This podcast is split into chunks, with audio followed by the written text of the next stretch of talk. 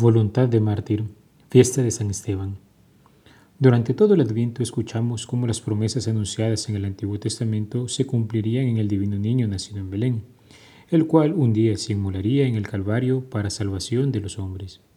Hoy, con la fiesta de San Esteban, que ha sido el primer mártir, la Iglesia nos enseña cómo las palabras del Mesías Salvador enviado por Dios, nuestro Señor Jesucristo, se cumplen en sus primeros seguidores.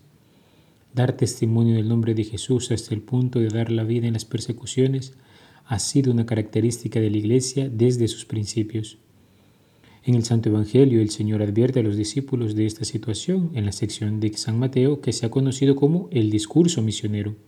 Recordemos, este Evangelio está estructurado en cinco grandes discursos en los cuales el evangelista nos va narrando diferentes instrucciones del Señor para vivir nuestra fe en Él.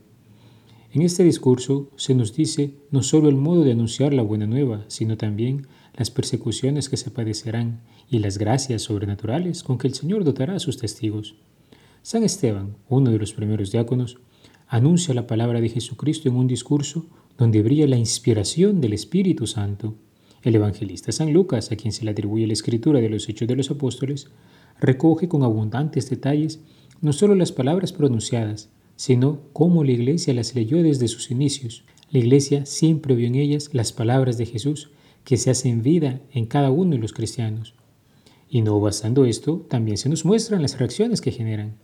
Algunos, como los que escucharán el discurso de San Pedro, creen y se hacen bautizar. Otros, como los oyentes de San Esteban, levantan falsas acusaciones, se tapan los oídos y llenos de ira, atacan a los que anuncian una palabra profética. Recordemos que es un profeta. Un profeta es aquel que anuncia una palabra de Dios a su pueblo aquí y ahora. Y es que ante el anuncio de Jesucristo nadie queda indiferente. O se acoge con decisión y gozo, o se rechaza, o incluso hasta se ataca. San Esteban nos muestra la actitud del discípulo de Cristo ante estas situaciones que le son contrarias. En él reina el primado de la caridad, pues perdona a aquellos que le arrebatan la vida. Por eso San Fulgencio de Ruspe escribió en un sermón, Esteban, para merecer la corona que significa su nombre, tenía la caridad como arma y por ella triunfaba en todas partes. Por la caridad de Dios no cedió ante los judíos que lo atacaban. Por la caridad hacia el prójimo rogaba por los que lo lapidaban. Por la caridad arguía contra los que estaban equivocados, para que se corrigieran. Por la caridad oraba por los que lo lapidaban, para que no fueran castigados. Confiado en la fuerza de la caridad, venció la acerba crueldad de Saulo y mereció tener en el cielo como compañero a quien conoció en la tierra como perseguidor. Así es, queridos hermanos. La muerte del santo es muy similar, de hecho, a la muerte de Cristo. Con este se nos muestra cómo la vida del cristiano no es otra cosa sino un proceso de cristificación. Podríamos decir que santificarse es cristificarse. Sería iluso llamarse a sí mismo seguidor de Jesús y no querer compartir su destino. La persecución y el sufrimiento que deriva de ella por dar testimonio de Él es una participación en la misma pasión y muerte del Señor, y por ende es participación al acto de amor más grande que se ha hecho por los hombres. A esto no debemos olvidar de agregar las palabras de San Pablo que nos enseña que si con Él morimos, viviremos con Él, según de Timoteo 2.11. Pues el que participa de su muerte, también participará de la gloria de la resurrección.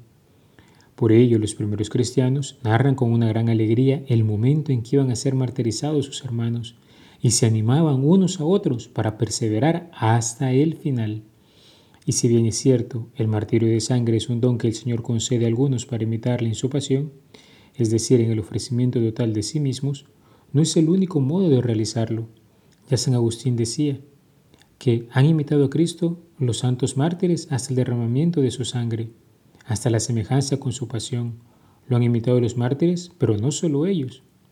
El puente no se ha derrumbado después de haber pasado ellos. La fuente no se ha secado después de haber bebido ellos.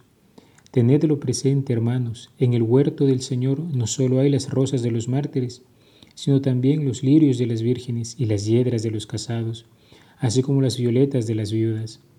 Ningún hombre, cualquiera que sea su género de vida, ha de desesperar de su vocación. Cristo ha sufrido por todos.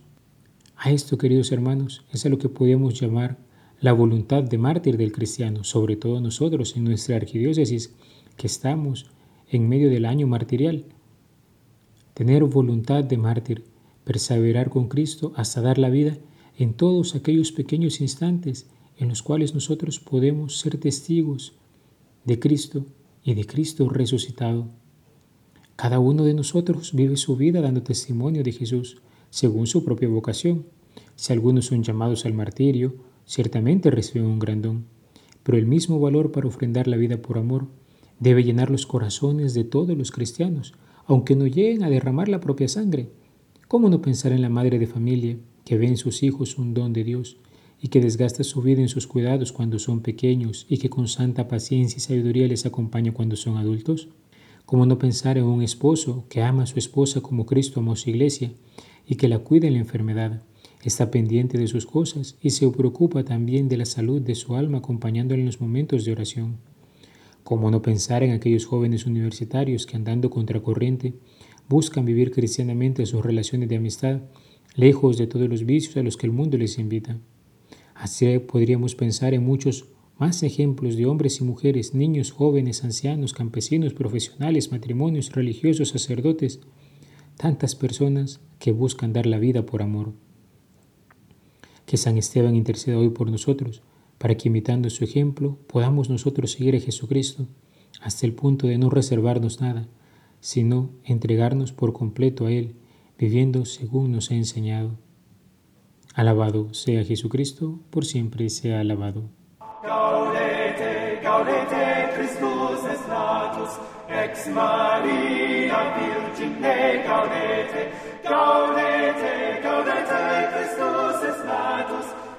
Christus